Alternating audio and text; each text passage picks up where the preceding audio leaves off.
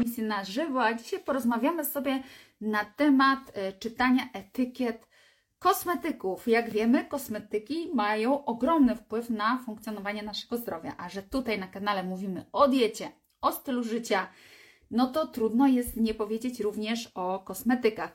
Ja się przyznaję, że dla mnie e, czytanie etykiet to jest jakaś czarna magia, dlatego że e, o ile skład e, produktów wydaje się prosty, w sensie takim, że ja potrafię to odczytać, o tyle składu kosmetyków odczytać nie potrafię, bo te słowa są dla mnie bardzo trudne, a co dopiero zapamiętać, co te składniki oznaczają i jaki one wpływ mają na organizm. A ja dzisiaj zaproszę osobę, która jest pasjonatką czytania etykiet. To jest Izabela Wojciuk, która jest inżynierem produkcji, współwłaścicielką marki Hempking, producenta żywności i kosmetyków na bazie konopi, czyli takich 100% naturalnych.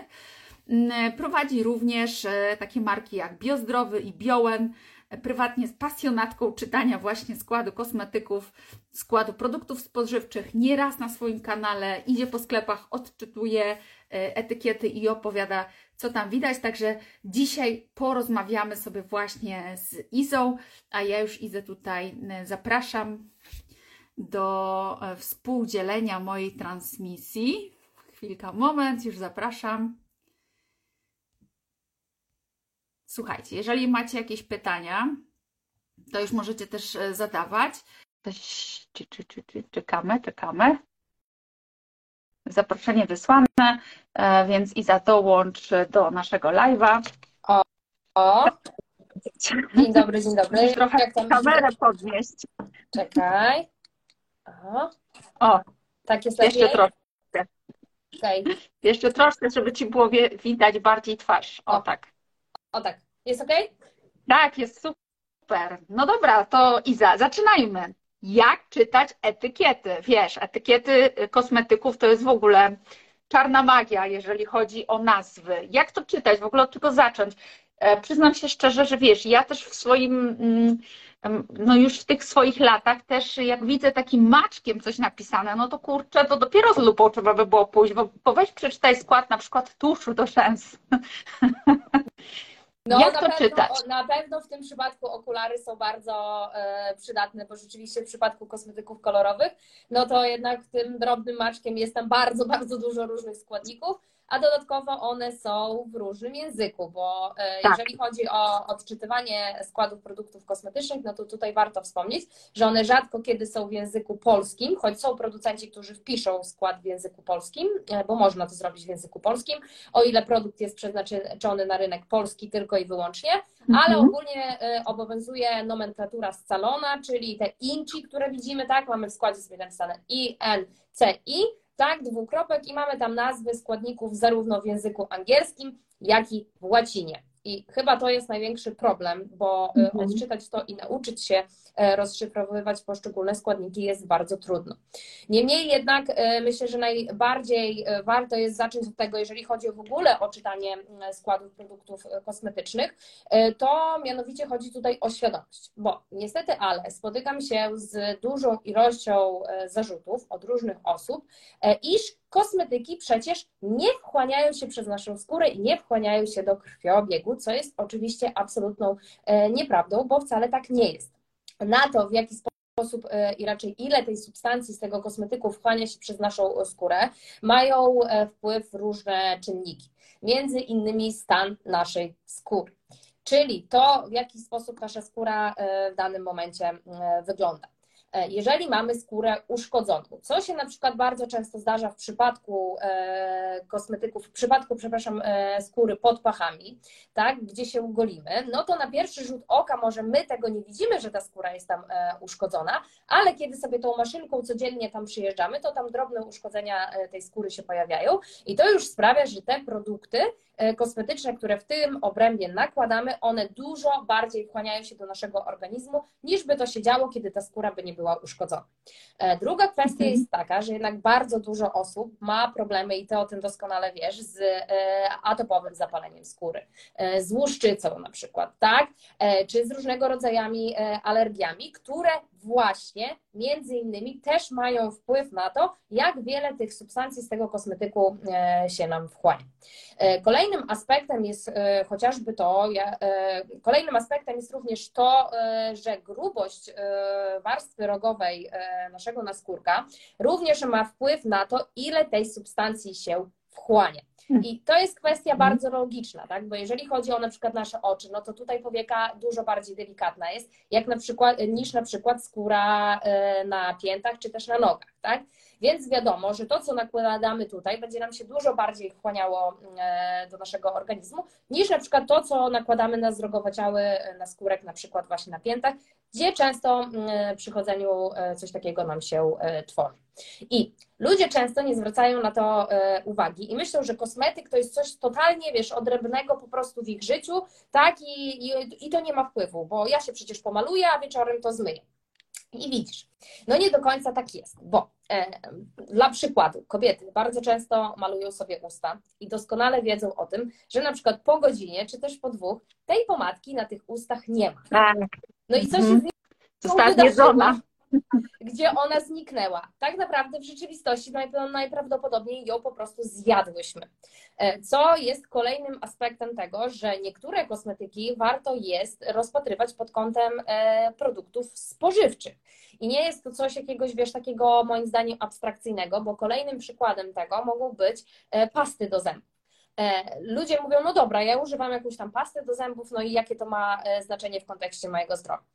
Y, doskonale wiesz o tym, że przez śluzówkę wchłania się bardzo dużo substancji, jeszcze więcej niż bezpośrednio tutaj przez skórę. I kiedy na przykład w takiej paście do zębów mamy dwutlenek tytanu, który ostatnio został uznany za rakotwórczy, tak? A on bardzo często znajduje się w pastach do zębów i pełni tam funkcję e, substancji, która ma za zadanie wybielać nasze zęby, bo no nie oszukujmy się, to nie wybiela nam kości, tak? Tylko daje taki efekt, e, efekt wybielenia, no to my sobie ten dwutlenek tytanu najzwyczajniej w świecie przez tą e, śluzówkę mm, wchłaniamy. Mhm. Więc po pierwsze trzeba mieć świadomość tego, że kosmetyki nie są odrębną kwestią.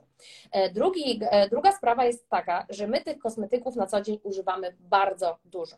Wiem, że ty jesteś tym typem osoby, która nie używa ich aż tak wiele, ale na przykład ostatnio e, dogrzebałam się do raportu, który mówił o tym, że średnio dziennie e, używamy około 8 produktów kosmetycznych. Tak? I mhm. mamy sobie coś tam, na przykład wstajemy rano, myjemy sobie zęby, myjemy sobie buzię, nakładamy jakiś tam żel, e, krem, serum, później lecimy podkład, puder, e, tusz do rzęs śmiem twierdzić, że 8 to nawet mało, bo czasami pod samym prysznicem jesteśmy w stanie mm, tyle tych produktów użyć. I e, w przypadku właśnie kosmetyków najczęściej jest tak, że jeżeli producent produkuje dany kosmetyk, no to on używa jakieś stężenie tej substancji, tak? Ale nikt nie bierze tego pod uwagę, że to te maksymalne stężenie na przykład danej substancji e, w tym produkcie e, masz, ale masz też w na przykład siedmiu czy ośmiu innych, które na co dzień mhm. używasz. I wszystko to się ze sobą kumuluje. Oczywiście wiadomo, że nie wszystkie substancje, które mamy w tych kosmetykach, one się kumulują w naszym organizmie, bo nie z wszystkimi tak jest, ale zdarzają się takie, które się kumulują. I problem pojawia się wtedy, kiedy na przykład mamy chociażby uszkodzoną wątrobę, Wiesz o tym, że ja sama mam z tym problem, więc ostatnio po prostu cały czas siedzę i gdzieś tam to czytam. I okazuje się, że coraz więcej ludzi tą uszkodzoną wątrobę może mieć, ale nie zdaje sobie z tego sprawy. I kiedy my na co dzień nakładamy sobie na siebie tyle tych substancji chemicznych i ta wątroba nie jest w stanie e, się po prostu tego pozbyć, ona nie daje sobie z tym rady, no to mhm. zaczyna się problem. I co z tego, że ta ilość tych substancji, wiesz, jest tam powiedzmy w jakiejś tam dopuszczalnej, e, dopuszczalnej e, ilości, ale pojawia się tutaj jeszcze kolejny problem. A kolejny problem e, wiąże się z tym, że mało jest badań dotyczących interakcji między poszczególnymi substancjami w kosmetykach. Więc co z tego, że na przykład jedna, no dobra, w stężeniu 1% powiedzmy jest bezpieczna, tak, i jak ty e, w ciągu dnia tam w tym stężeniu to używasz, to nic ci tam e, się nie stanie, ale w momencie, kiedy stosujesz 5-6 produktów dziennie z tym minimalnym stężeniem, plus do tego inne, to zaczyna pojawiać się kłopot. I widzisz, ja na przykład mam do tego taki stosunek i cały czas jakby staram się to ludziom powtarzać, że to nie chodzi o to, że jak my tam, wiesz, użyjemy to raz, to od razu dostaniemy raka, czy coś tam nam się strasznego w organizmie zadzieje. Nie jest. Kwestia jest tego taka, że jak używamy to przez dłuższy okres czasu, to w pewnym momencie, tak jak z wieloma innymi kwestiami, jedzeniem i innymi aspektami, nasz organizm może powiedzieć dość. I y, bardzo dużo jest w naszych kosmetykach takich substancji, których właśnie nadużywając, w pewnym momencie nasz organizm może powiedzieć dość i zachorować już bardzo poważnie, na przykład chociażby na nowotwór, co y, udowodniły badania, na przykład na, y, na aluminium, tak, które kumulowało się, tak, i mhm. powodowało nowotwór. Później wrócimy do Tutaj tego. czekaj, zaczynamy, mhm. bo Ty już odpowiadasz na wszystkie pytania, które mam na liście. Bym chciała Ci też coś pozadawać. E, bo e, lecimy tak z tymi substancjami. Nie, że one się tak wchłaniają, ale ja bym chciała, żebyśmy się zatrzymały nad pewną rzeczą, bo mm, myślę, że niektóre osoby mogłyby sobie tutaj wykombinować, że skoro to tak wszystko się wchłania, wiesz, e, to tak faktycznie będzie, czyli wszystko wchłania, ale warto by było tutaj zatrzymać się trochę, że są substancje, które się wchłaniają, bo mają określoną wielkość cząsteczki, tak? Są to substancje transdermalne, które potrafią przenikać, jakby się wydawało, że aluminium, talk, no nie, ale jednak się okazało, że tak że znajdowano go w odległych miejscach u kobiet, nawet y, i w jajnikach, to y, niektóre kobiety mogłyby sobie wyobrazić, no to mm, wiesz, bo to jest też takie oszustwo marketingowe. Kolagen y, w, w kremach. Kolagen ma zbyt dużą cząsteczkę i się nie wchłonie. I teraz kobieta może sobie kupić zajebiście drogi, fajny krem z kolagenem.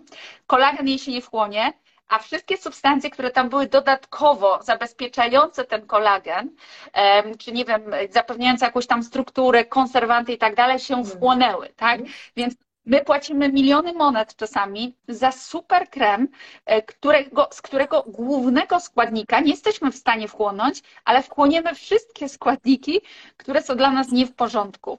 No i e, zmierzam do tego, że to są bezsensownie wydane pieniądze, bo ja nie wchłonę tego, ale wchłonę całą chemię, czyli zapłaciłam za to, żeby pogorszyć sobie zdrowie, tak? Mhm. Czyli tutaj też jest bardzo istotne, no jakby ze swojej działki, e, odżywianie się od wewnątrz. Mhm. Są pewne składniki, które my od wewnątrz musimy dostarczyć. I tak myślę sobie, że coś takiego może być również z koenzymem Q10, e, właśnie kolagen, no witamina C ma takie udowodnione działanie, że ona rozjaśnia skórę, ale jeżeli chcemy działać przeciwzapalnie, to również musimy ją dostarczyć endogennie. I jakoś mogła tu jeszcze do tego tematu e, wchłaniania dopowiedzieć właśnie o tych substancjach, że to nie jest tak, że wszystko nam się wchłania, tak? Że tak. są rzeczy, które się wchłaniają, mhm. najczęściej te niebezpieczne. Tak, dokładnie.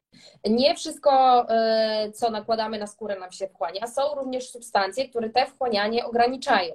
E, przykładem takich substancji na przykład może być e, parafina, e, oleje mineralne, tak? które na przykład mają działanie zapychające i sprawiają, że właśnie te substancje mniej się wchłaniają. Dobrym przykładem również są silikony, które najczęściej spotykamy zarówno w podkładach do twarzy, jak i szamponach do włosów. Silikony same w sobie, one nie są substancjami, które mają jakieś tam, wiesz, negatywne skutki dla naszego organizmu, bo prawda jest taka, że one tworzą taką, taki film na skórze, który tak naprawdę wygładza nam gdzieś tam jakieś jakieś tam ubytki, na przykład też na twarzy, bo w kremach do e, twarzy one często się znajdują, szczególnie w tych, e, które tak fantastycznie wygładzają nam zmarszczki. Tak. To tam tak. najczęściej właśnie te silikony się e, znajdują. I one na przykład są obojętne i blokują na przykład wchłanianie innych substancji. Doszłam do tego robiąc research w przypadku dwutlenku tytanu, który znajduje się w większości podkładów, jakiekolwiek znajdujemy na rynku, również tych naturalnych bo szukałam e, bardzo długo podkładu, który tego dwutlenku tytanu nie zawiera i okazało się, że właśnie ten, te silikony, które nam zaklejają po prostu tą, e, tą skórę, tak, tworzą ten film, one ograniczają wchłanianie tego dwutlenku tytanu, więc w takim przypadku nie jest to jakaś, wiesz, straszna, e, straszna tragedia, na którą warto zwrócić uwagę. Są inne substancje, które są bardziej niebezpieczne dla naszego organizmu. Zahaczyłaś też temat wielkości cząsteczek.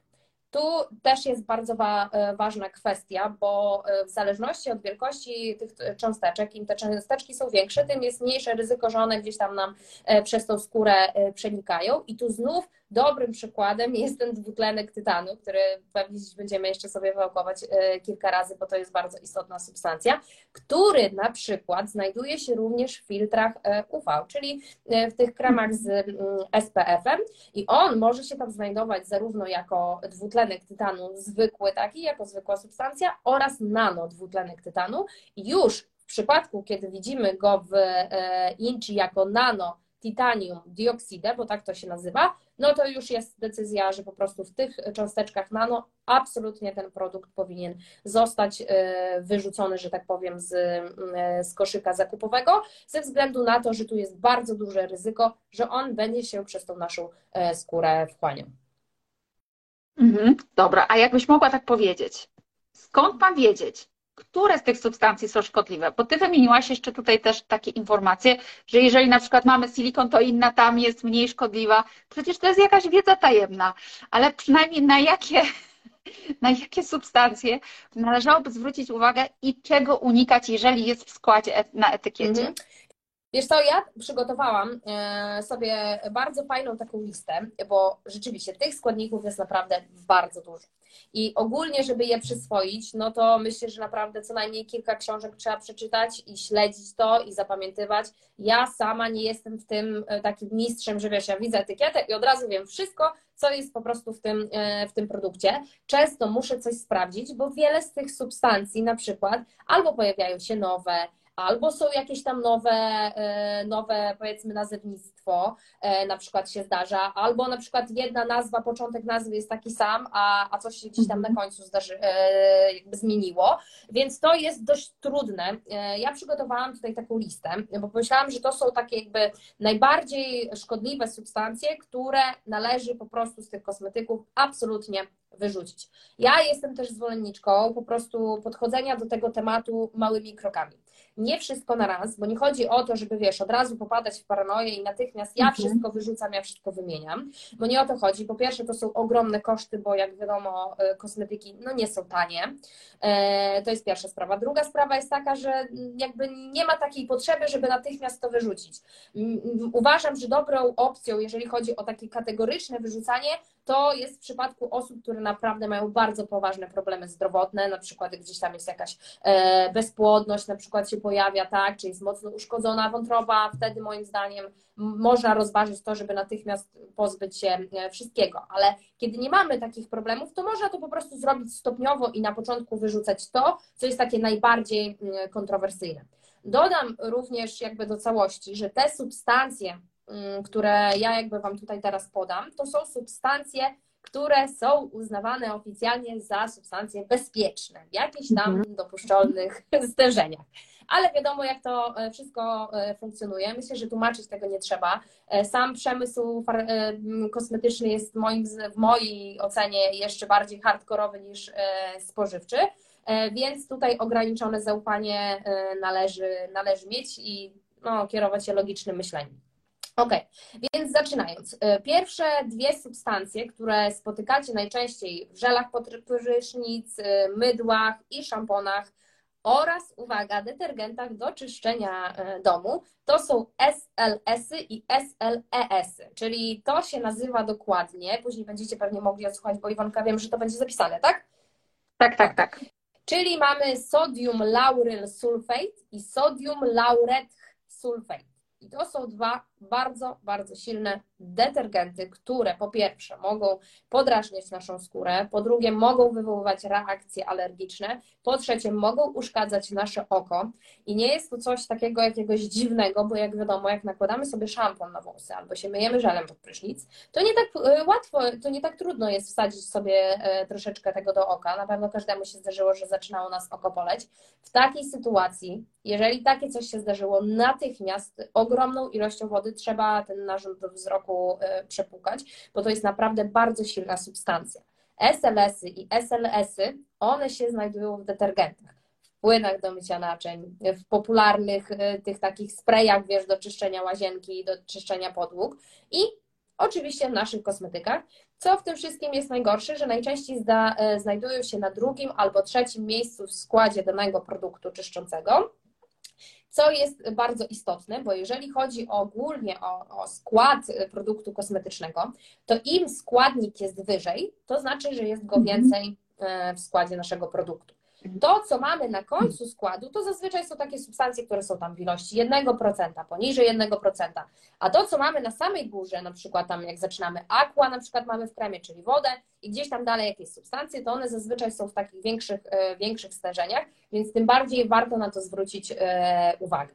Jeżeli ktoś z Was trzyma w domu i używa szampony właśnie z SLS-ami, e, żele pod prysznic, mydła, no to uważam, że to jest substancja, którą natychmiast trzeba wymienić. Zużywamy i wybieramy produkt, który tego e, po prostu nie, zawiera. Ok, teraz tak, kolejna grupa e, produktów to są parabeny e, i tutaj uważam, że warto jest się na chwilę mm, dłużej zatrzymać w przypadku parabenów. Ogólnie parabeny mm, to są substancje, które mają bardzo duży wpływ na nasz układ hormonalny i znajdują się w przeróżnych produktach.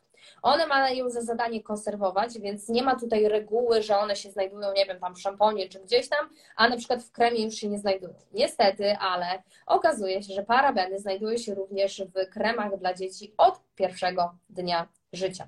I y, drogie mamy, które tutaj są i słuchają i mają małe dzieci, to są produkty, które trzeba natychmiast wycofać z użycia, ze względu na to, że dzieci są najbardziej narażone na działanie takich substancji. No i wiadomo, ten organizm się bardzo mocno rozwija i, i po prostu w tym przypadku tutaj absolutnie rezygnujemy z używania tych produktów.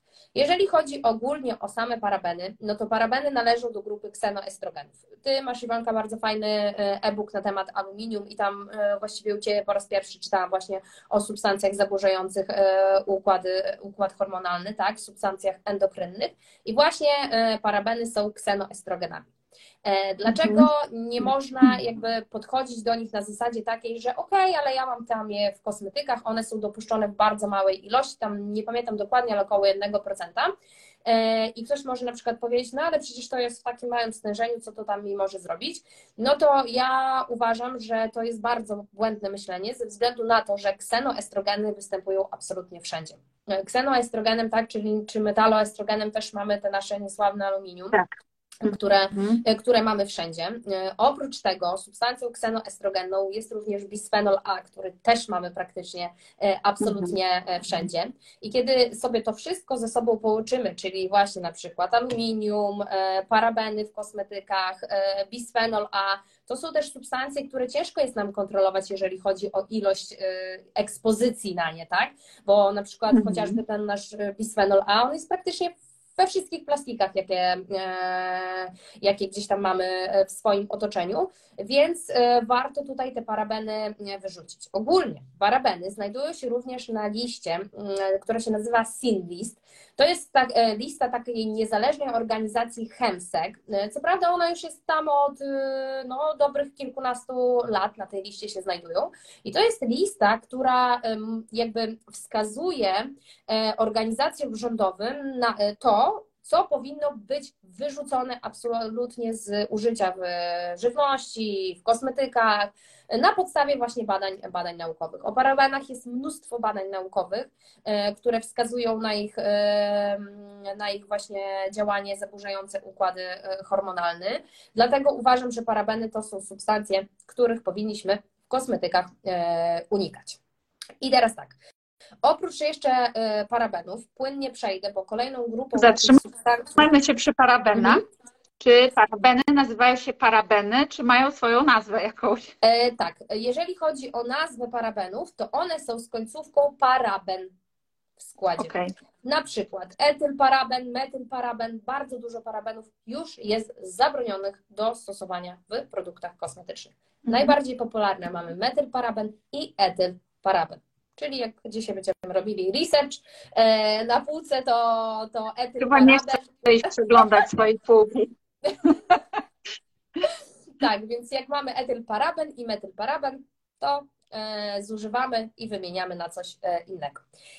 I teraz tak, prosto sobie gdzieś tam przejdziemy, bo kolejnych, jeżeli chodzi o substancje takie zaburzające układ hormonalny, to ich w kosmetykach niestety jest bardzo dużo.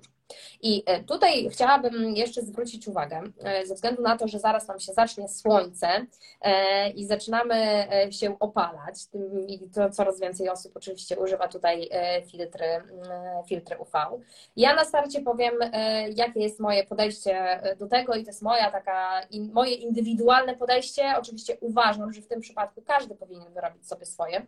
E, ja e, kremów z filtrem nie używam. E, kremy z filtrem używam tylko wtedy, kiedy wyjeżdżam na urlop, tak jak na przykład byłam teraz tydzień temu, wróciłam z Tajlandii, gdzie słońce jest naprawdę hardkorowe i ta, w takich przypadkach uważam, że kremy z filtrem są odpowiednie, ze względu na to, że na przykład dwa lata temu, jak pojechaliśmy z Damianem do Meksyku i nie posmarowaliśmy się kremami z filtrem, z filtrem bardzo źle się to dla nas skończyło i uważam, że uszkodzenia skóry, poparzenia słoneczne są dużo bardziej niebezpieczne niż to, że my sobie przez okres czasu urlopowy będziemy używać e, kremów e, z filtrem.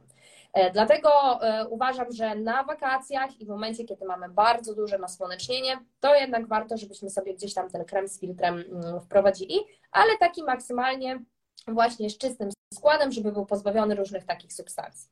I takie dwie substancje, które w mojej ocenie są najbardziej ryzykowne, jeżeli chodzi o filtry w kremach, no to jest benzofenone myślnik 3. Jak macie sobie gdzieś tam e, zapisać teraz, to możecie sobie zapisać. A w razie czego u mnie mm, na tych takich kafelkach e, pod, na profilu jest, są zapisane, jest zapisana relacja filtry UV i tam możecie sobie właśnie o, o tym przeczytać. To jest benzofenone 3 i nazwa oktokrylene. E, to są dwa takie filtry, które e, w 2022 roku, zaledwie kilka miesięcy temu, zostały znacząco ograniczone, jeżeli chodzi o stosowanie ich e, w kosmetykach, ze względu na to, że mają negatywny wpływ na układ hormonalny. I to nie jest coś, co ja mówię, bo tak mi, tak gdzieś tam przeczytałam, tylko to jest zawarte w rozporządzeniu. E, w rozporządzeniu unijnym jest informacja o tym, że są to substancje, które nie są bezpieczne dla naszego układu hormonalnego i uważam, że kremy z tymi filtrami totalnie out. Ale jeżeli chodzi jeszcze ogólnie o kremy z filtrami, to tutaj też bardzo dużo się rozchodzi ogólnie o cały skład. Jakby nie, niekoniecznie warto roz, jakby rozpatrywać to pod kątem tego, a że tu tam jest jedna substancja niedobra, druga tam niedobra, tak? E, tylko warto spojrzeć na niego całościowo, bo na przykład mm, kremy z filtrem mm, bezpiecznie jest na przykład wybrać właśnie z dwutlenkiem tytanu, bo on jako filtr e, pełni e, dobrą funkcję i często jest tak, że właśnie w kremach, które mają świetny skład, jest właśnie dwutlenek tytanu użyty jako filtr i uważam, że w takich przypadkach można po to sięgnąć. Oczywiście nakładamy rozsądnie, czyli nie tak jak na przykład często widać e, na plażach, że co 10, co 15 minut po prostu e, tam się ludzie, wiesz, smarują tym e, cały czas. No bo kwestia jest taka, że jak zaczniemy tego używać za dużo, no to znowu, znowu to nie będzie dla nas zbyt dobre. Czyli ok, mamy filtry, przechodzimy sobie dalej. Trzecia substancja, która moim zdaniem absolutnie nie przechodzi w żadnym przypadku, to jest właśnie aluminium. Mhm. Aluminium w kosmetykach znajdziecie pod nazwami aluminium, coś tam, hydraty, aluminium, chloro, coś tam i jest, no ale najłatwiej jest to rozpoznać po prostu e, po nazwie aluminium, to będzie e, najprostsze rozwiązanie.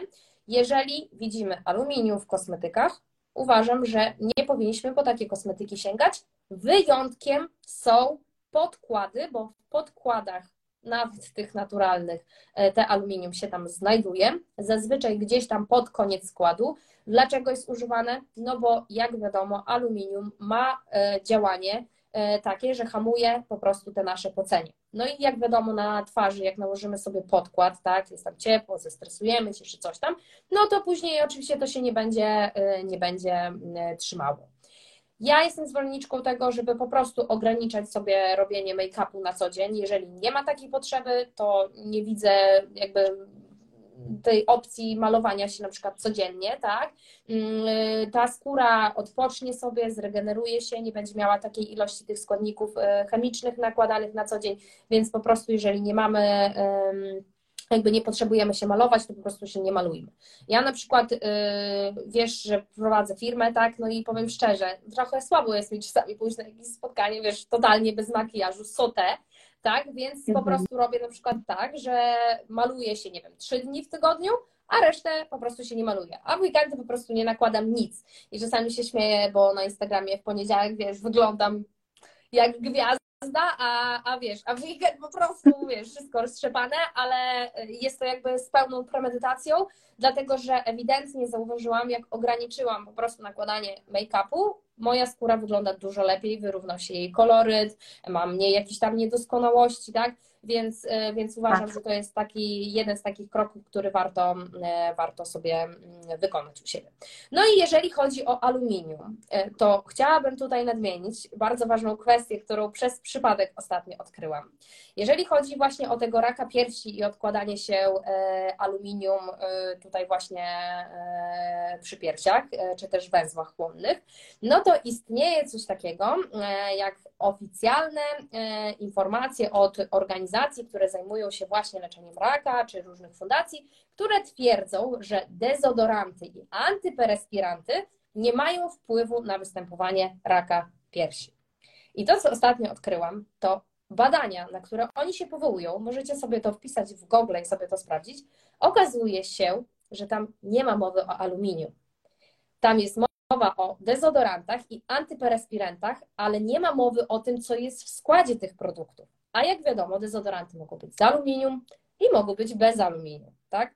Więc e, tym bardziej e, uważam, że też trzeba zwrócić uwagę na to na produktach, że jak macie dużymi literami 0% aluminium napisane, to nie wierzcie w to, nie miejcie do tego absolutnie zaufania, bo jedynym e, rzetelnym wyznacznikiem jest skład INCI, czyli ten skład, który jest z tym. To jest po prostu podstawa, a różne jakieś tam oznaczenia piękne na opakowaniach, no one niestety często mamią, a zamiast na przykład aluminium są inne substancje dorzucane do takiego e, produktu, które też mm, niekoniecznie są dobre dla naszego e, zdrowia. Jeżeli chodzi również o aluminium, to niestety, ale często jest spotykane właśnie w e, pomadkach, w różnego rodzaju tuszach do rzęs, o ile jeszcze tuż do rzęs nie jest jakąś tam taką najgorszą, że tak powiem, kwestią, o tyle pomadki, tak jak na samym początku e, właśnie naszej rozmowy powiedziałyśmy sobie, że pomadki się zjada. Więc jest to kolejna ekspozycja na aluminium, których w naszym życiu już jest i tak bardzo e, dużo. Ok, e, kolejna substancja to jest właśnie ten dwutlenek tytanu, o którym sobie zaczęłyśmy rozmawiać. Dwutlenek tytanu w, na opakowaniu znajdziecie jako titanium dioksydę, to jest pierwsza nazwa dwutlenku tytanu, a druga nazwa, bo dwutlenek tytanu może występować również jako barwnik, to jest CI 77891. E, barwniki właśnie w ten sposób są oznaczane, że to jest CI jakieś tam sobie cyferki. Więc dwutlenek tytanu e, właśnie tu występuje pod dwoma e, postaciami. Jest y, oczywiście uznany za substancję y, rakotwórczą, tak, genotoksyczną, więc to jakby nie podlega y, absolutnie żadnej dyskusji. Co ciekawe, bo jestem czy fanką, no wiem, że doszukiwanie się jakichkolwiek rzetelnych informacji z lat przeszłych jest dość ciężkie w internecie. E, bo wiadomo, kiedyś tego internetu nie było, też tego nikt nie wrzucał, a jednak e, jeżeli coś na przykład kiedyś było zakazane, a później znowu było w użyciu, no to nikomu nie zależy na tym, żeby gdzieś tam to mocno rozgłaszać. Więc ja na przykład wędruję sobie po starych, e, słuchajcie, antykwariatach, jakichś takich internetowych i kupuję książki typu na przykład to, to jest książka z 1999 roku. Mam również książkę z podobnych lat o dodatkach do żywności i okazuje się, że w tamtych latach dwutlenek tytanu też był zakazany. W ogóle nie można go było używać zarówno w żywności, jak i w kosmetykach. Później go nam z powrotem wprowadzili do użytku, my go przez tyle lat używaliśmy, a dzisiaj ten dwutlenek tytanu znowu jest e, zakazany. E, przy dwutlenku tytanu warto jest również wspomnieć, że e, na przykład e, w 2022 roku tak został zakazany do użytku w produktach spożywczych, a do dnia dzisiejszego nie mamy nowej oceny bezpieczeństwa dla tej substancji w przypadku produktów kosmetycznych. Bo to nie jest tak, że jeżeli na przykład w żywności został zakazany, to natychmiast ktoś tam się bierze za ocenę tego, tak, i już analizuje, co się dzieje w mhm. przypadku kosmetyków. Co prawda takie sytuacje też nie są jakieś tam bardzo częste, ale kwestia jest tego taka, że mijają miesiące, e, a nawet czasami lata, zanim ktoś po prostu przeprowadzi tą, znaczy ktoś, no Unia Europejska przeprowadzi tą ponowną ocenę bezpieczeństwa i wyda jakieś tam nowe mm, decyzje. Następnie przychodzą takie okresy, które się nazywają okresami przejściowymi, które oznaczają ni mniej, ni więcej, że daje się okres jakiś tam dla producenta, aby ten producent dostosował się do nowego y, prawa.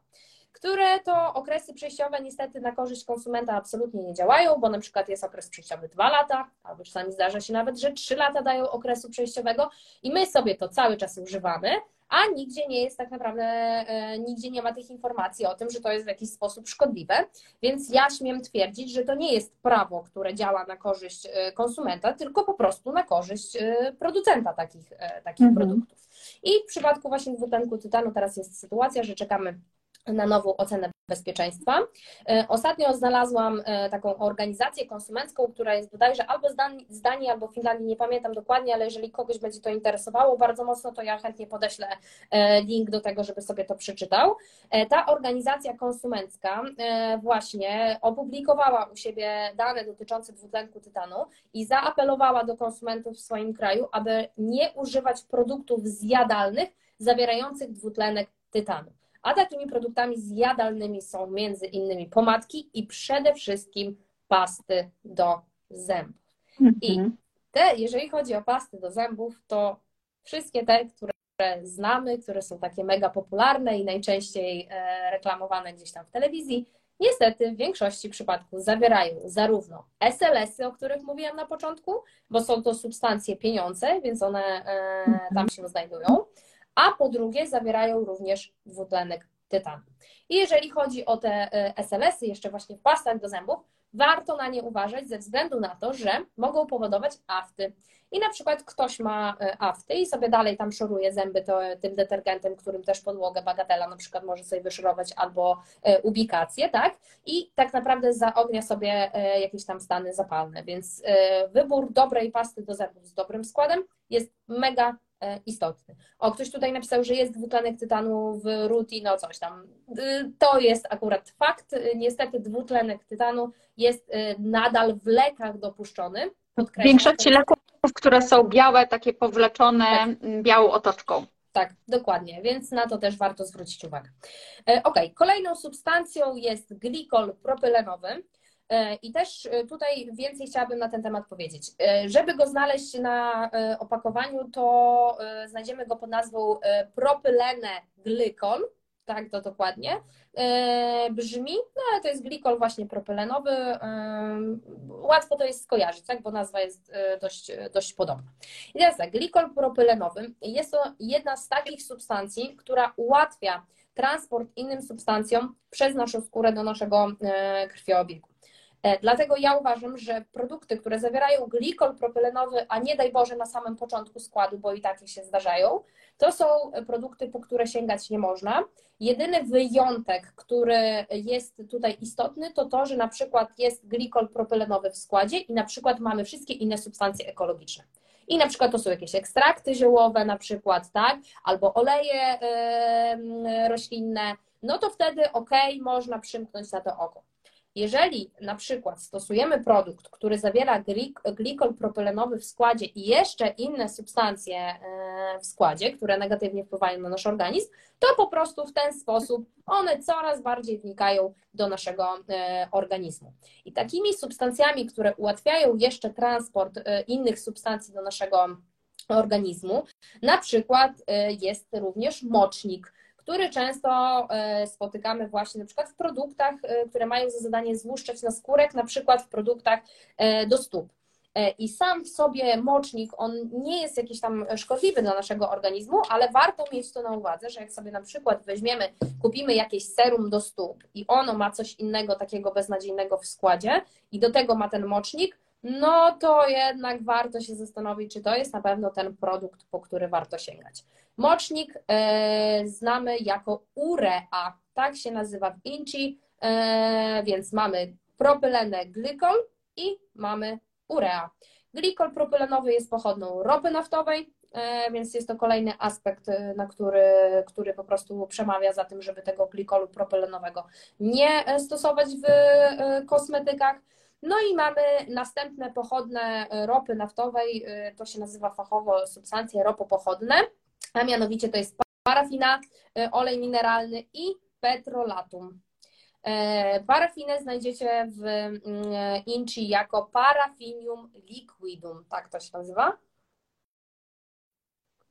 I generalnie to jest taka substancja, to są w ogóle takie substancje śmieci, ja to tak nazywam, że to są takie śmietniska, bo one po pierwsze są bardzo tanie, po drugie niezbyt dobrze na nas wpływają i najczęściej się znajdują w kosmetykach, które są mega tanie. Jak mamy jakiś tam sobie super kremik za, za tam nie wiem kilka złotych, tak, to już nam się powinna zapalić lampka. Choć to nie oznacza, że jeżeli coś się stanie, to znaczy, że jest złe, bo są i kosmetyki, które są tanie, a mają naprawdę fajne, e, fajne składy, tak? Więc, mm, więc tutaj jakby nie ma takiej e, reguły. E, no i jeżeli chodzi właśnie o parafinę, e, petrolatum i e, oleje mineralne, no to kwestia jest tego taka, że to, co właśnie mówiłaś na samym początku, że, to, że są substancje, które jakby obniżają wchłanianie innych substancji do naszego organizmu, to to są właśnie takie substancje, tak? Jak takie coś mamy, bo one zapychają pory, jak na przykład nałożymy sobie taki krem z parafiną na twarz, no to można później mieć następnego dnia niezły wysyp na, na twarzy, no i generalnie on one też niestety, ale kumulują bardzo dużo bakterii, więc jak się nakłada, to tutaj różne syfy nam się do twarzy e, przyklejają, do twarzy, do całego ciała, różne bakterie mogą się e, gdzieś tam zbierać, więc to też e, przemawia za tym, żeby jednak po to nie sięgać. Dobra, czy masz tam jeszcze jakieś substancje toksyczne, bo potrzebuję zadać pytanie o kosmetyki polecane w takim razie. Dobra, tak, tak, tak. Jeszcze mam kilka e, substancji, ale wybiorę te, które są najistotniejsze. A nie, w sumie już cztery nam zostały takie naj... najważniejsze. To e, jak skończysz opowiadać o tych substancjach toksycznych, powiesz cały czas tutaj pojawiają się pytania. Mhm. To w takim razie, jaką szpinkę, jaki dezodorant, jaki szampon, jaki krem do twarzy, a na pewno, jeżeli czytasz te składy, to ty masz swoich faworytów, więc na koniec poproszę cię, żebyś podała, bo nie możemy tutaj mówić o tych, których nie polecamy, żeby jakaś firma się na nas nie obraziła, ale o tych polecanych możemy powiedzieć, jeżeli sprawdziłaś skład i uważasz, że one są ok, to e, po tym, jak już wymienisz listę tych czterech jeszcze e, dodatkowo e, substancji toksycznych, żebyś powiedziała swoich faworytów, jeżeli chodzi o kosmetyki. No, powiem Ci, że ja czasami polecę z fantą i już się tak zdenerwuję, że y, generalnie brzydko powiem na kogoś i na przykład y, dosłownie kilka dni temu się bardzo mocno zdenerwowałam, bo kolejną substancją, na którą trzeba uważać moim zdaniem jest talk.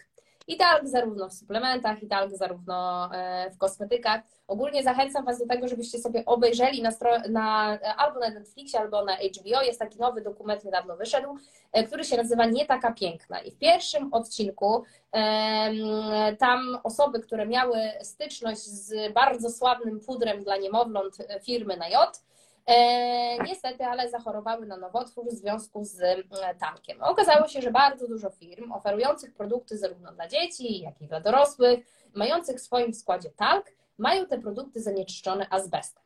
Dlatego, że złoża e, talku, jakby w bliskiej odległości do złożów e, talku, znajdują się złoża azbestu. I ten talk może tym azbestem być e, zanieczyszczony. Batalia, batalia w tym temacie w Stanach Zjednoczonych trwała bardzo dużo lat. I w końcu wyrok zapadł, że ten talk był winowajcą, a raczej azbest, był, który znajdował się w tym talku, był winowajcą zachorowania na raka jakichś tam określonych, określonych osób. E, no i e, jeżeli chodzi właśnie o ten talk, no to ta sławna firma e, stwierdziła, że ona się wycofuje z tego i wycofuje talk z wszystkich swoich produktów na terenie całego świata. Ja będąc w Tajlandii, ja że mam zboczenie, że zawsze chodzę po prostu po półkach kosmetycznych i sprawdzam, co się na nich dzieje, okazuje się, że tam on jest. I sobie jest cały czas sprzedawany i nie jest na żadnych wyprzedażach i nie ma problemu. We wszystkich ich produktach ten talk się znajduje. Mało tego, koleżanka wczoraj mi wysłała, że w Rumunii jest podobnie. Więc to jest też kolejny przykład tego, że nie do końca trzeba mieć zaufanie mm, tutaj do takich e, wielkich deklaracji, a sam w sobie e, talk właśnie on może pozostałości azbestu e, zawierać, więc oczywiście może mieć działanie rakotwórcze, a niestety w przypadku pudrów dla niemowląt, on tam się znajduje na pierwszym miejscu w składzie, plus dodatkowo ma jeszcze perfumy. I to mówi nam tyle, że ten produkt zawiera bardzo dużo talku, no i dodatkowo jakąś tam substancję e, perfumującą. No i przechodząc do perfum, to też są substancje, na które warto zwrócić uwagę. One się w, e, w składzie znajdują pod nazwami parfum lub aroma e, ale to nie znaczy, że one za każdym razem są złe, bo są jakby mieszanki zapachowe, bo to są syntetyczne mieszanki zapachowe, które mogą nas uczulać, i które nie, nie muszą nas uczulać, tak? bo mogą być też mieszanki zapachowe, które takiego działania nie mają. E, to jest szczególnie informacja dla osób, które mają alergie różnego rodzaju, dlatego że ogólnie takie perfumy w różnych produktach kosmetycznych mogą wywoływać reakcje alergiczne nawet po dwóch albo po trzech dniach.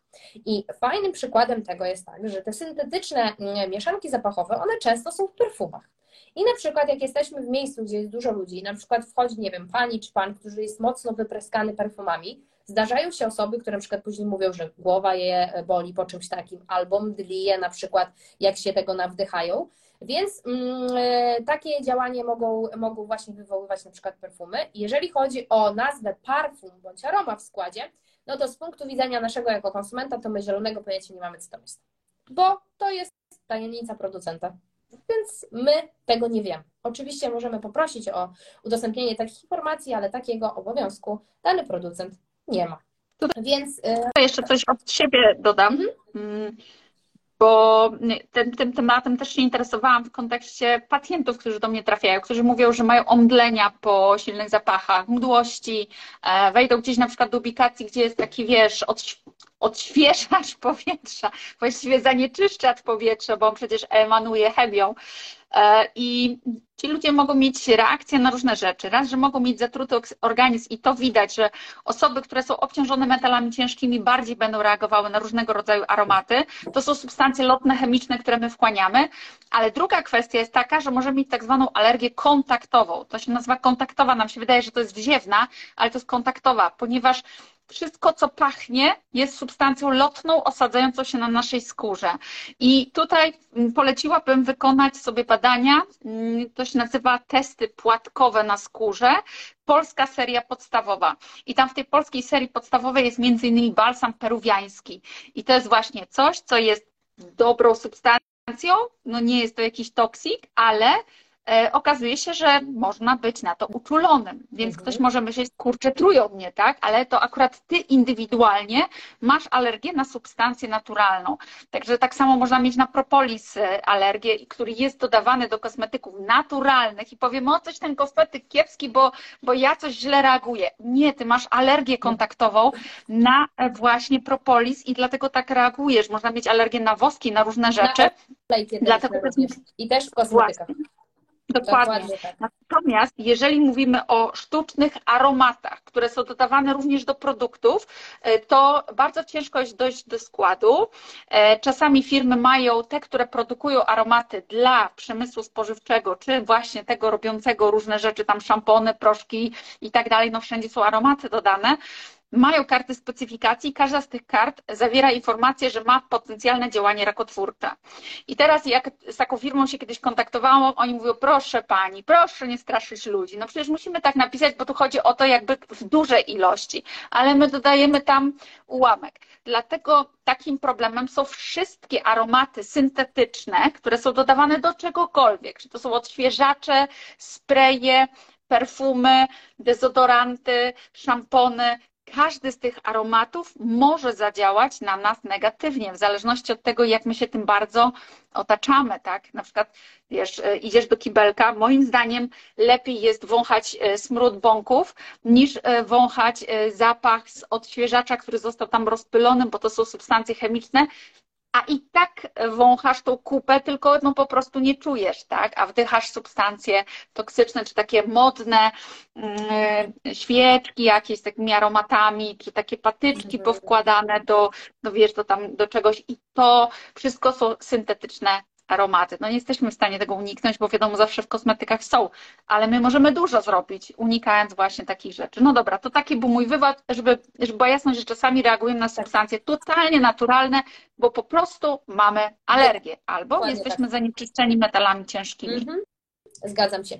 I właśnie na przykład zahaczyłaś temat odświeżaczy e, do powietrza. Ja tutaj szybciutko przejdę, bo to już jest przedostatnia, e, przedostatnia grupa substancji, na którą e, moim zdaniem trzeba uważać. To są propelenty. I teraz tak, wszystkie produkty, które mamy w sprayu. Lakiery do włosów, odświeżacze do powietrza, dezodoranty sprayu i wszystko, wszystko inne, co jest w sprayu. Jeżeli w składzie mamy butan, izobutan albo propan, to są, jest to grupa substancji, która się nazywa propelentami. I e, całkiem niedawno e, taka niezależna, to jest ALA, apteka, można powiedzieć laboratorium, które się nazywa Valisur w Stanach Zjednoczonych. Oni robią taki byk, że oni sobie zbierają spółek na przykład jakieś losowe produkty, nic o tym nikomu nie mówią, wysyłają to na badania, a następnie wypuszczają obszerny raport na temat tych produktów. I w ten sposób oni znaleźli zarówno w suchych szamponach w sprayu, jak i dezodorantach w sprayu benzen, który okazuje się, że wytwarza się w tych produktach pod właśnie ze względu na te propelenty, czyli butan, izobutan i propan. One tak samo będą e, w inci napisane izobutane, e, propane i butane jako e, pojedyncza substancja. I teraz tak, benzen jest substancją silnie rakotwórczą. I w tym przypadku nawet ją wdychamy, a to jest najgorszy sposób narażania na tą substancję. Dlatego uważam, że wszystko, co w sprayu, out, a jeżeli ma w naszym życiu jest koniecznie potrzebny nam e, spray do włosów w postaci na przykład lakieru, no bo czasami wiadomo, mamy jakąś imprezę, tak, no i, i te włosy nam nie wytrzymają, nie wiem, jakaś tam nawet sesja zdjęciowa czy cokolwiek, nie popadajmy w paranoję, ale w momencie, kiedy rozpylamy coś takiego, zasłaniamy nos po prostu najbardziej, jak to jest możliwe. Nawet tą naszą e, maseczkę możemy nałożyć, bo ona nas troszeczkę tutaj e, może jakby ochronić. Na pewno otwieramy okno, E, żeby był cały czas dostępny gdzieś tam do powietrza i jak mamy to rozpylać, to lepiej zróbmy to w większym pomieszczeniu niż w jakiejś malutkiej łazience, e, bo jest wtedy duże ryzyko, że po prostu się tego e, nawdychamy. No i przechodząc z propelentów, ostatnia rzecz to są donory formaldehydu.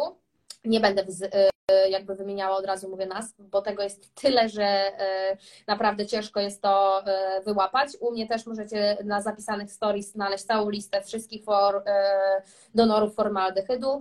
To są substancje, które pod wpływem temperatury mogą uwalniać formaldehyd, który jest, jak wiadomo, silnie rakotwórczy i uważam, że tego też powinniśmy absolutnie w produktach kosmetycznych unikać. Ogólnie for, donory formaldehydu to są po prostu substancje, które lepiej, lepiej jest po prostu wyrzucić ze swojego życia.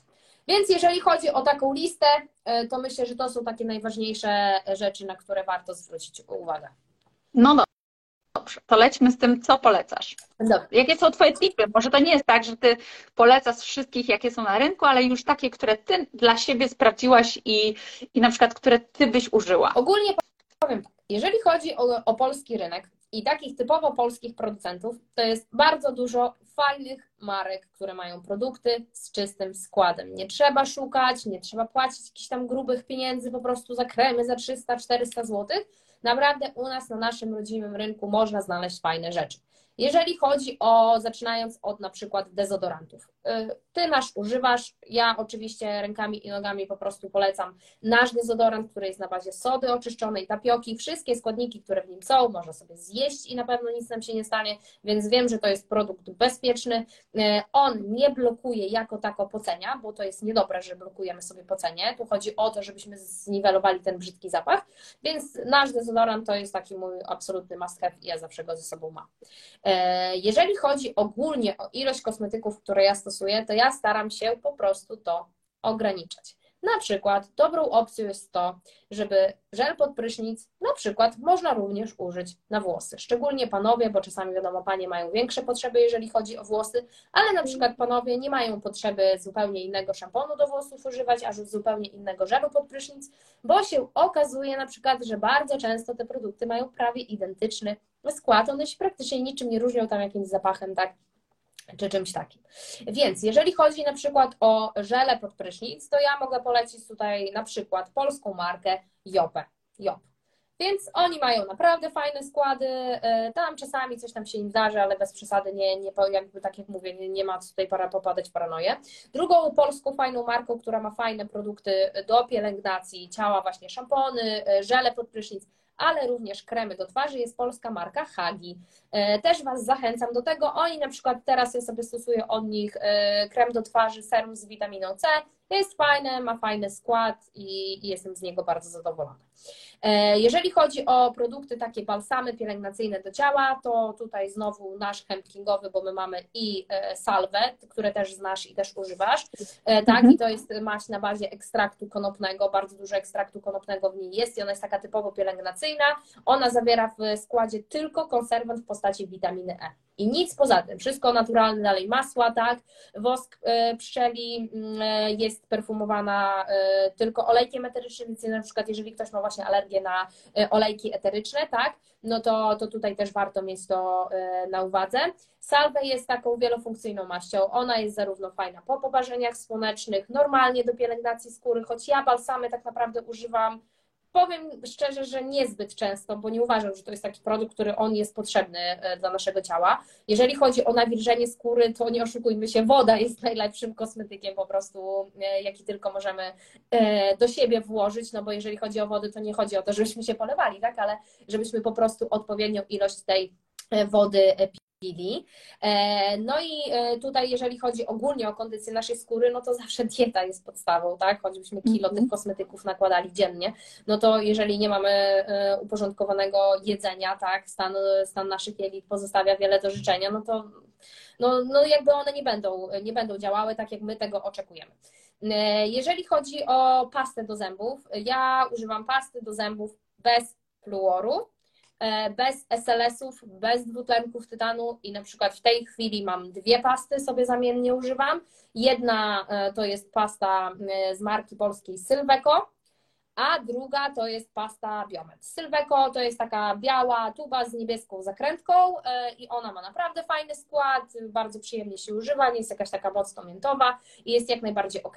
Jeżeli chodzi o pasty e, dla dzieci, no to ja zachęcam, bo u nas na Biozdrowym, na www.biozdrowy.pl będziecie mieli tam pasty, e, pastę takiej marki Baby Antilis i ona jest też bardzo fajne, e, bardzo fajnym składem. Zresztą to, co w ogóle mamy na Biozdrowym, to wszystko ma czysty skład, bo taka jest idea sklepu, tak? Z Iwony kodem możecie zrobić sobie zakupy, kod IWEN, więc na Biozdrowym po prostu jak szukacie produktów z czystym składem, to wszystko, co jest na Biozdrowym ma czysty i sprawdzony już przez nas skład.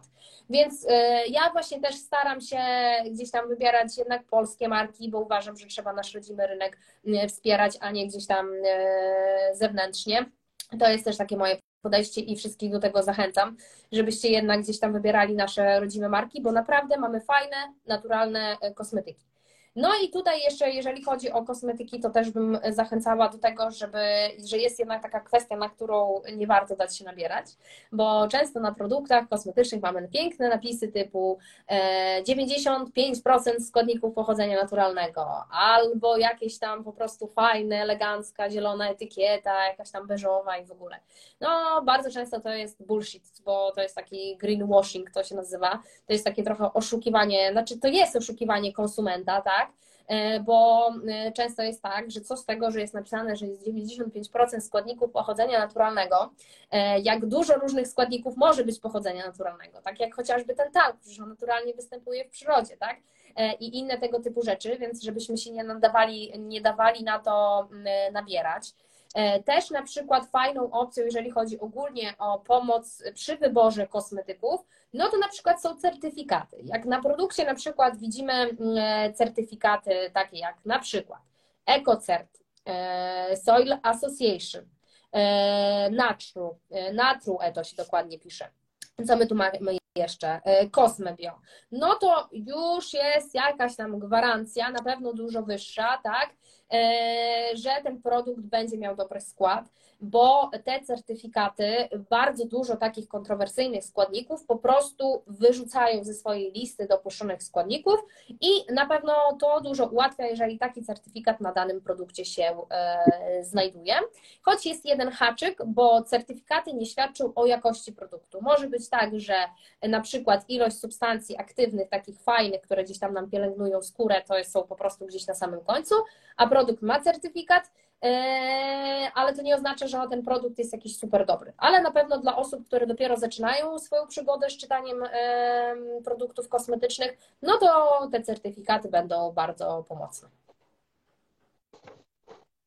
Ja sobie tutaj mnóstwo notatek zrobiłam, ale w międzyczasie jeszcze poszukałam też tej firmy Jope. Tak. No i otwieram taką stronę, wiesz, widzę tam naturalny żel pod prysznic, 98% substancji naturalnych i widzę skład, nie?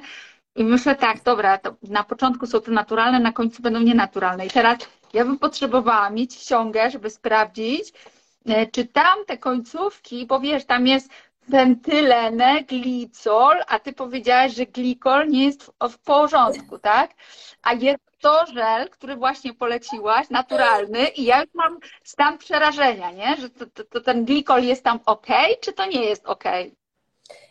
E, to już, e, już tłumaczę. E, można tutaj na przykład posiłkować się różnymi aplikacjami, które sprawdzają składy produktów kosmetycznych, ale można się tylko posiłkować w mojej ocenie, dlatego że niektóre z nich są zgodne z tym, co jest w oficjalnym, że tak powiem, w oficjalnych rozporządzeniach, no ale to tak jak właśnie mówiłam na samym początku, nie można tego rozpatrywać tylko na te, wiesz, w odniesieniu po prostu do jednego produktu, bo ich używamy bardzo dużo. E, na przykład właśnie taką ściągawką może być to. Druga opcja to jest właśnie te, te certyfikaty, e, które dana firma na przykład posiada na swoje, na swoje produkty i one ułatwiają. No i trzeci temat jest taki, że mm, po prostu trzeba do tego czasami przysiąść i sobie po prostu przeczytać. Jeżeli widzimy jakąś substancję, która jest dla nas dziwna i kompletnie nie wiemy, co to jest, to po prostu wrzućmy sobie to w Google e, i przeczytajmy e, o tym, co tam jest e, napisane.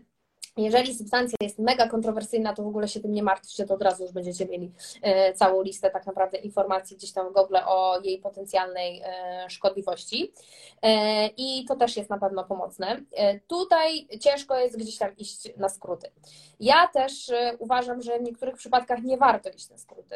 To może na samym początku, wiesz, się wydaje taką abstrakcją, że to jest takie trudne i w ogóle, mhm. ale prawda jest taka, że jak się załapie te podstawowe rzeczy, typu na przykład właśnie paraben, albo na przykład, że alkohol, alkohol ma e, w nazwie alkohol, tak, czy też na przykład e, substancje typu EDTA, e tak, że tego trzeba gdzieś tam unikać, czy te propelenty, butan, izobutan, propan, to naprawdę już będzie kamień milowy, jeżeli chodzi o wybór tych produktów kosmetycznych. Jeżeli te podstawowe rzeczy, na przykład teraz jak to później będzie zapisane, to możecie sobie powoli to odsłuchać jeszcze raz, zrobić sobie z tego notatki e, i te substancje po prostu mieć wypisane. Jeżeli na przykład komuś to ułatwi, to mogę e, dodatkowo gdzieś tam to podesłać listę tego dla osób, które będą zainteresowane i wtedy jak idziemy sobie do sklepu, to mamy sobie listę, to i to mam unikać i na samym początku z mhm. pewnością to wystarczy. Z czasem można sobie gdzieś tam to e, rozszerzać. Moja uwaga jest tylko taka, że mm, szczególnie kobiety mające problem z gospodarką hormonalną,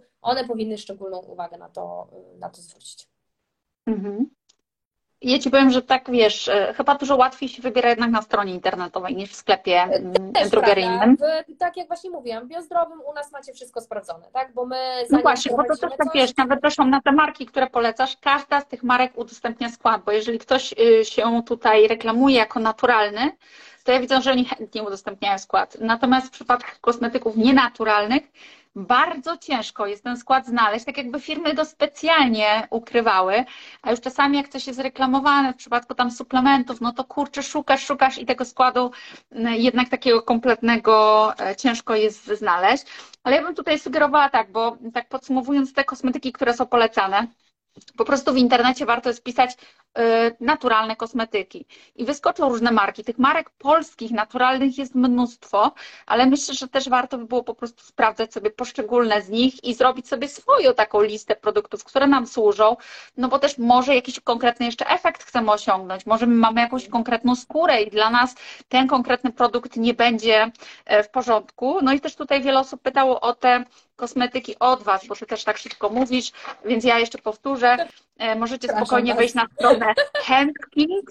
E, na stronie Hempking są fajne produkty konopne, w tym dezodoranty naturalne, którego też używam. Uważam, że on jest w ogóle mega fajny, e, bo faktycznie nie śmierdzi. Natomiast rzeczywiście z hamowaniem potu jest różnie, ale no umówmy się, jak kupujemy sobie dezodorant bez aluminium w sklepie, to on też potu nie hamuje i ten pot e, też nam tam cieknie niestety.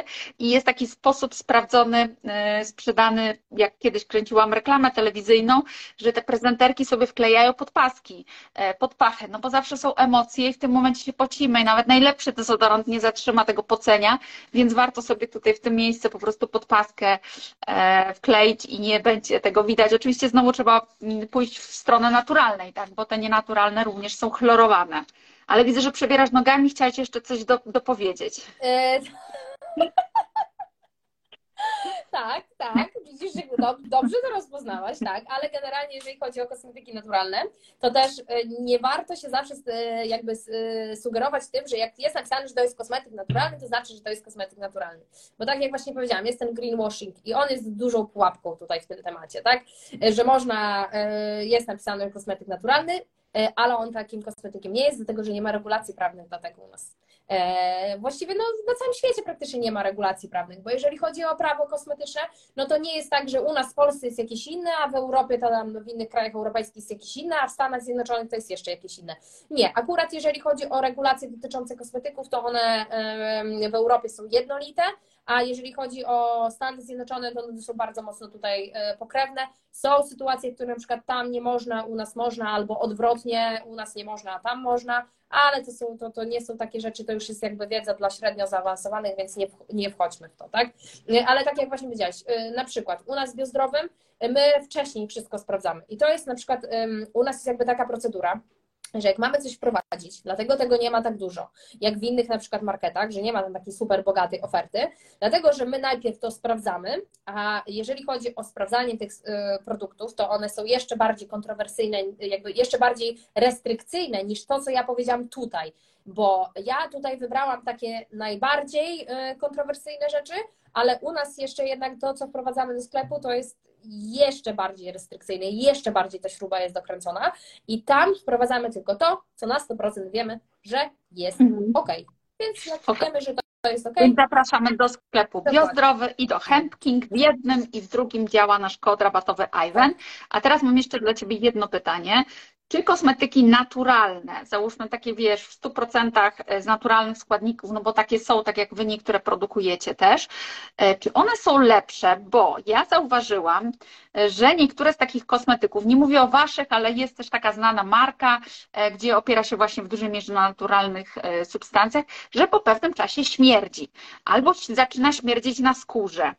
Tak? Czyli domyślam się, że następuje jakiś proces utleniania, być może tych kwasów tłuszczowych, ten produkt się pewnie starzeje, takie produkty mają jakiś określony termin przydatności do spożycia. No i jak to jest? Czy lepiej zastosować może taki produkt częściowo naturalny z jakimiś konserwantami, które może nie są aż tak bardzo niebezpieczne, czy jednak pójść w naturalne, licząc się z tym, że no wiesz, w ciągu miesiąca, dwóch nie zużyjemy tego produktu i co tam w tym produkcie się zaczyna robić. No bo dobrze by było, gdyby też firmy badały, jak się zachowuje taki produkt po miesiącu, dwóch, trzech od otworzenia. Tak samo jak oleje roślinne, o których ostatnio bardzo dużo mówię że no, taki olej roślinny to powinien być świeżo tłoczony. To oznacza, że tłoczony tuż przed zjedzeniem i spożywasz go maksymalnie przez dwa miesiące od wytłoczenia. Mhm.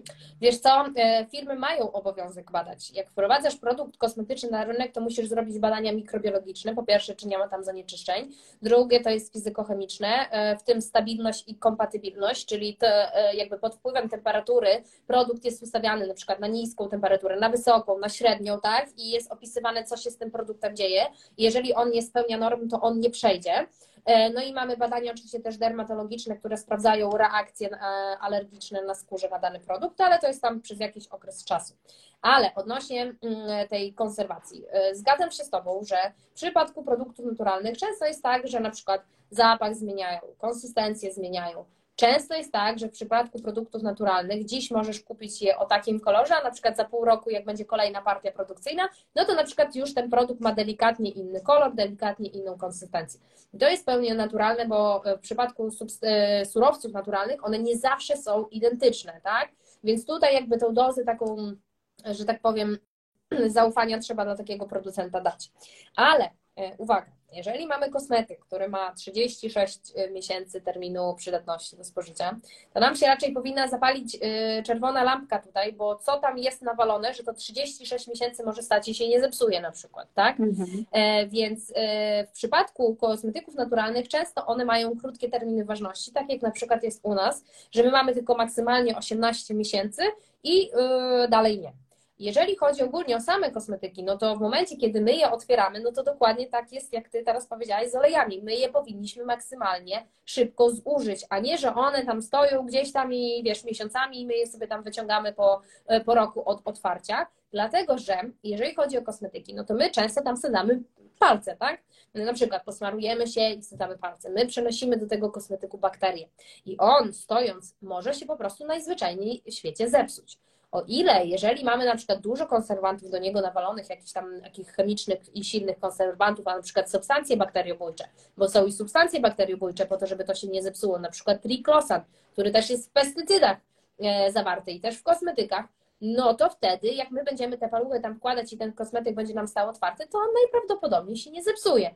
Ale w naturalnych, w których mamy na przykład tylko konserwant witaminę E, bo najczęściej witamina E jest jako substancja konserwująca, albo olejki eteryczne na przykład używane, czy jakieś tam alkohole, na przykład, to y, wtedy może być tak, że jak zaczynamy sobie otwierać to codziennie, wsadzać tam palce, oprócz tego w łazience zazwyczaj mamy wilgotno i ciepło, no to dużo łatwiej jest tym bakteriom się w tym mhm. produkcie y, rozwijać, więc jest duże ryzyko, że ten produkt się szybciej zepsuje. I to, co zauważyłaś, że on po jakimś czasie tam może mieć jakiś tam brzydki zapach, to jest słuszne, ale nie w każdym przypadku tak oczywiście będzie, bo na przykład jeżeli są fazy tłuszczowe, to już takie wiesz, bardziej techniczne aspekty, jeżeli są fazy tłuszczowe danego produktu, no to on się tak szybko nie, nie psuje, szczególnie jak są na masłach, tak, jakiś tam kokosowym, olejowym, tak, no to, yy, przepraszam, yy, kakaowym, no to, no to wtedy nie ma tutaj jakby takiego dużego ryzyka, tak, że on się tak szybko zepsuje. No.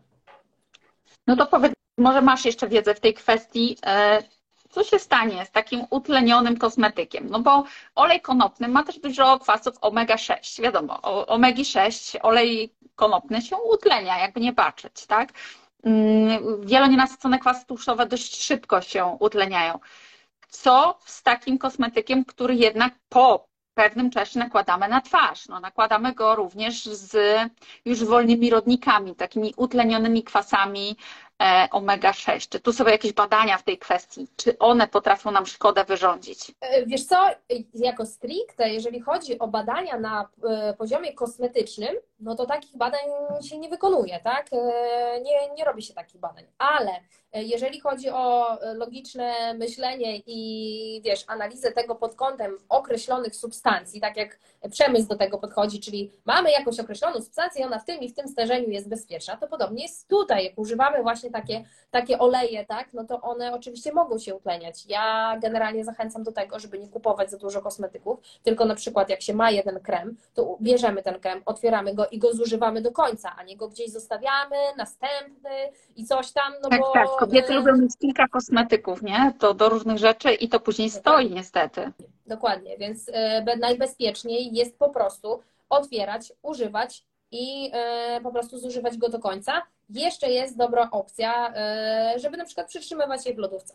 Jak mamy takie produkty właśnie z takimi olejami, no to na przykład bezpiecznie jest je trzymać w lodówce, używamy, pobieramy sobie, tak, e, na przykład my do kosmetyków często dodajemy taką drewnianą szpatułkę, sobie nabieramy, tak, odstawiamy po prostu z powrotem do lodówki. Są nawet marki, które swego czasu oferowały jakieś tam lodóweczki takie mini, które można było sobie podłączyć i w nich trzymać i to też jest, to też jest fajna, fajna opcja.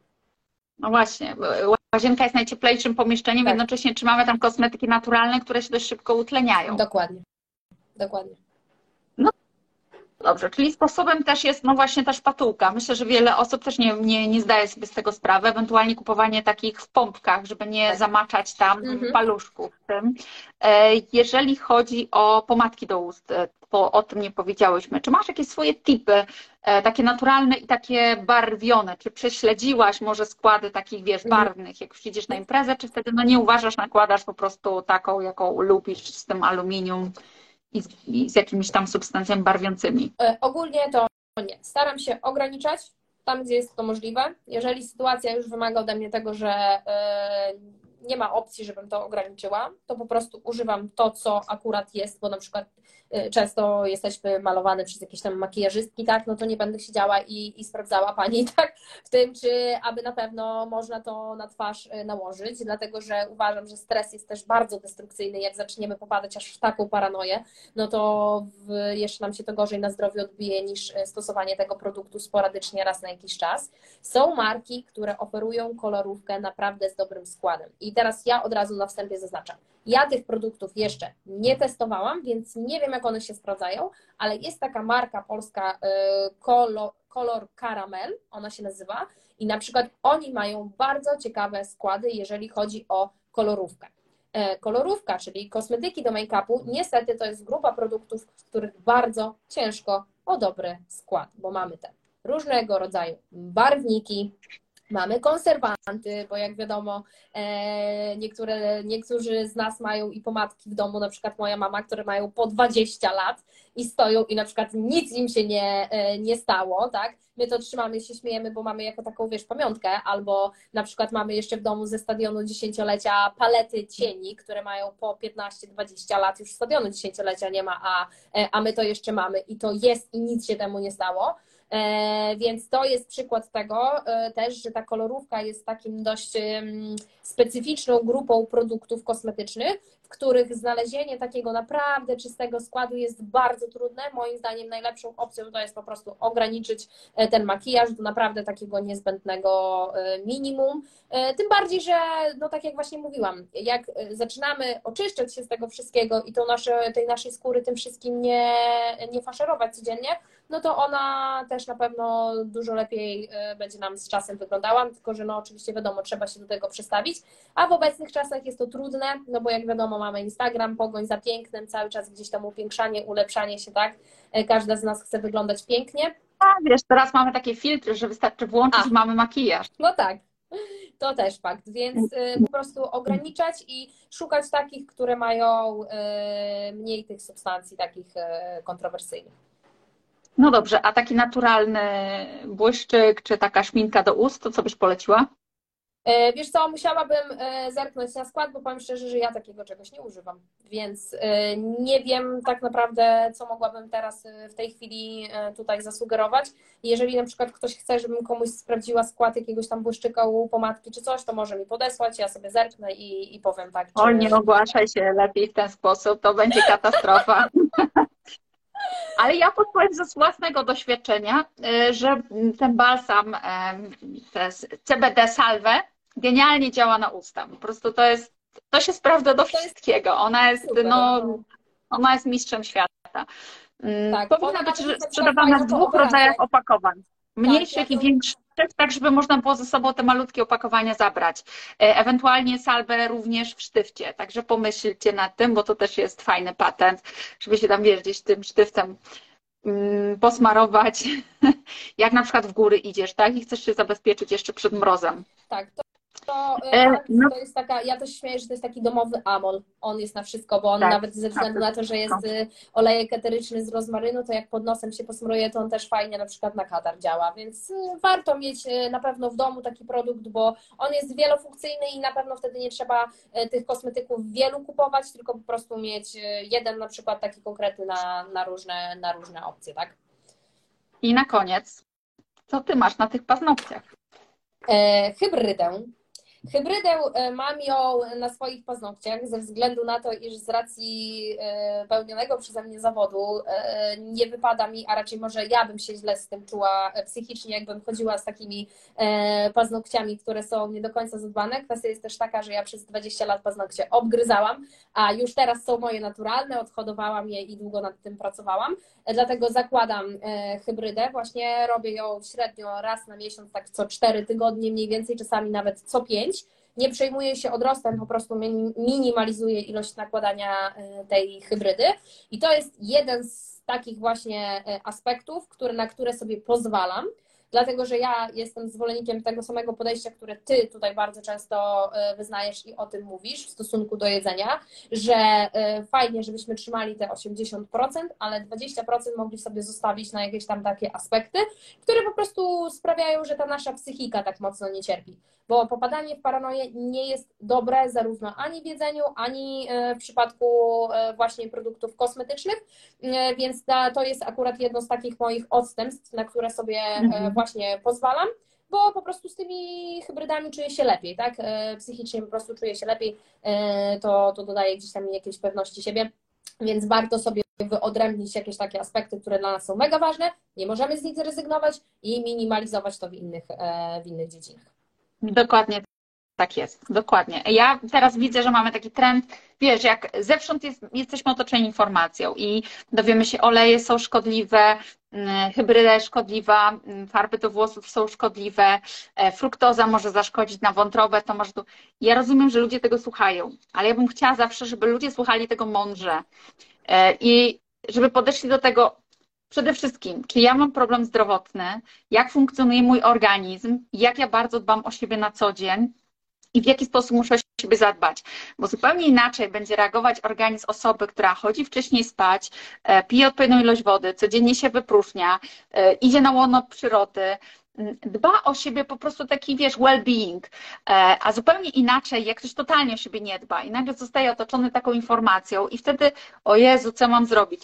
No to ja powiem tak, jeżeli nawet jedną rzecz zmienisz, to i tak dla Twojego organizmu będzie super, ale Ty nie możesz widzieć wszędzie zagrożeń. Wchodzę do lasu, Boże, kleszcze, idę do sklepu, Matko Boska, tam wszystko trujące. Ludzie pachną, o Jezu, te wszystkie aromaty, tak? To ten stres wygeneruje jeszcze więcej choroby niż, e, niż gdybyśmy do pewnej rzeczy podeszli na zasadzie ok, dbam o siebie, mój organizm sobie poradzi, bo przecież nawet z małymi truciznami sobie radzi. Te trucizny czasami nasz organizm stymulują do samoobrony. Tak jest w przypadku niektórych roślin. Przecież substancje roślinne bardzo często są toksyczne dla naszego organizmu i one pobudzają go do samoobrony, do wytwarzania antyoksydantów. I tak może się dziać, jeżeli właśnie żyjemy na zasadzie 80-20, te 20%, które są szkodliwe dla naszego organizmu, stymulują go poniekąd do tego, żeby on się e, fajnie zbierał, mobilizował, bronił. Więc nie panikujmy.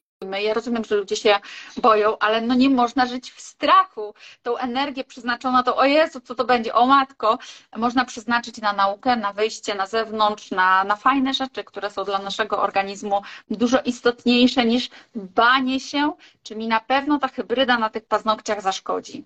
Tak, zgadzam się i wiesz co, e, też jakby też chcę zaznaczyć dla wszystkich osób, które dzisiaj tego live'a przesłuchały i w przyszłości go sobie przesłają, że pamiętajcie, że jeżeli chodzi ogólnie o kondycję zdrowotną naszego organizmu, no to podstawą jest dieta.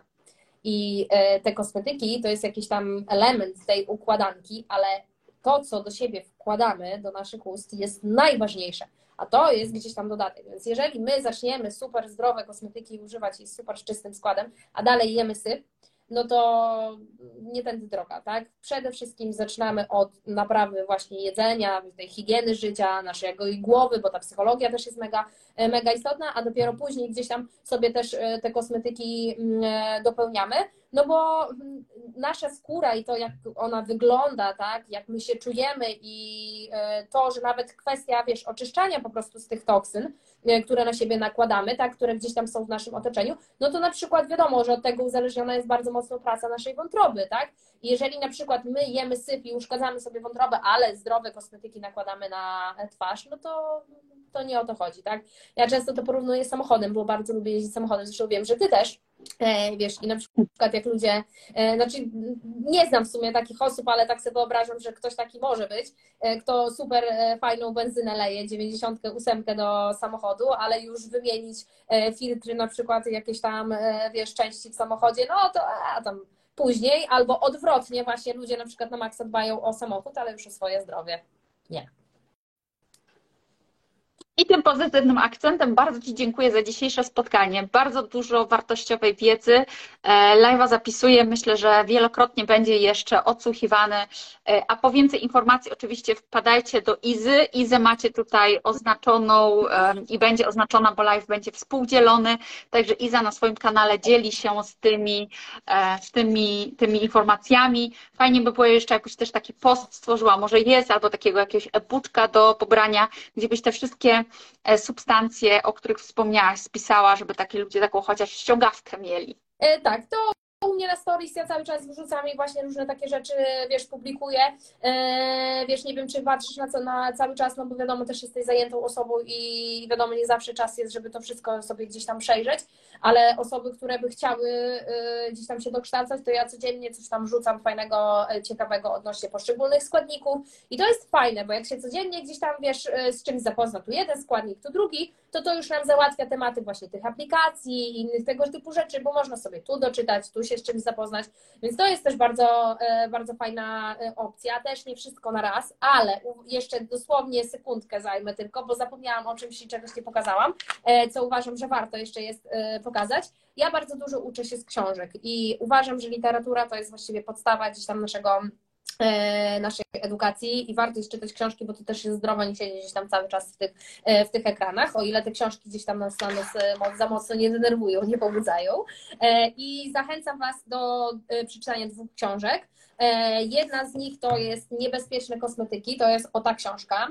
I tutaj mhm. jest naprawdę taki kombos wiedzy na temat produktów, zarówno dla osób, które są totalnymi laikami, jak i już dla tych średnio zaawansowanych. E, I mega dobrą robotę zrobiła autorka tej książki, bo ona naprawdę zrobiła mega fajny research, dużo ciekawych informacji tutaj zawarła odnośnie właśnie szkodliwych substancji i działania e, przemysłu kosmetycznego. Tu też jest bardzo obszerna e, informacja na temat fluoru. Zachęcam do przeczytania, bo mm, mnie tak bardzo mocno ludzie niektórzy hejtują za to, że ja mówię, żeby fluoru nie używać. To tutaj jest cała ta historia w tej książce opisana, dlaczego warto się zastanowić, czy ten fluor tej paście do zębów jest nam koniecznie potrzebny, tym bardziej, że mamy inne źródła fluoru w, naszym, e, w naszej diecie, w naszym otoczeniu. A druga to jest książka bez parabenów. E, to jest Beatrice Mautino. Nie wiem, czy dobrze czytam, bo nie wiem, czy to Francuz, czy, czy Włoch, ale e, bądź co bądź ta książka tak wygląda. Nie wiem, czy ją gdzieś w księgarniach jeszcze znajdziecie, na pewno jest na Eliksie, bo ja też ją na Eliksie za jakieś tam groszaki dorwałam. E, no i e, czasami warto sięgnąć po właśnie takie pozycje e, stare, dlatego że tu jest kopalnia wiedzy i to nie jest żadna jakaś taka, to co tutaj dzisiaj mówimy, o czym dzisiaj rozmawiałyśmy, to nie jest taka wiedza, która dopiero z nieba nam spadła i niedawno mhm. ktoś tam zaczął o tym gadać, o tym gada się od wielu, wielu lat, tylko oczywiście wiadomo, takie książki nie są tak nagłaśniane, jak na przykład jakaś tam taka literatura leciutka, którą sobie jakiś tam e, romans czy, czy kryminał e, do czytania, e, a jednak okazuje się, że już dawno różni specjaliści o tym mówili, że trzeba uważać na to, co nakładamy na skórę, bo ma to, nie jest to obojętne dla naszego zdrowia. Dziękuję Ci bardzo. Ja również. Dziękuję. Hej.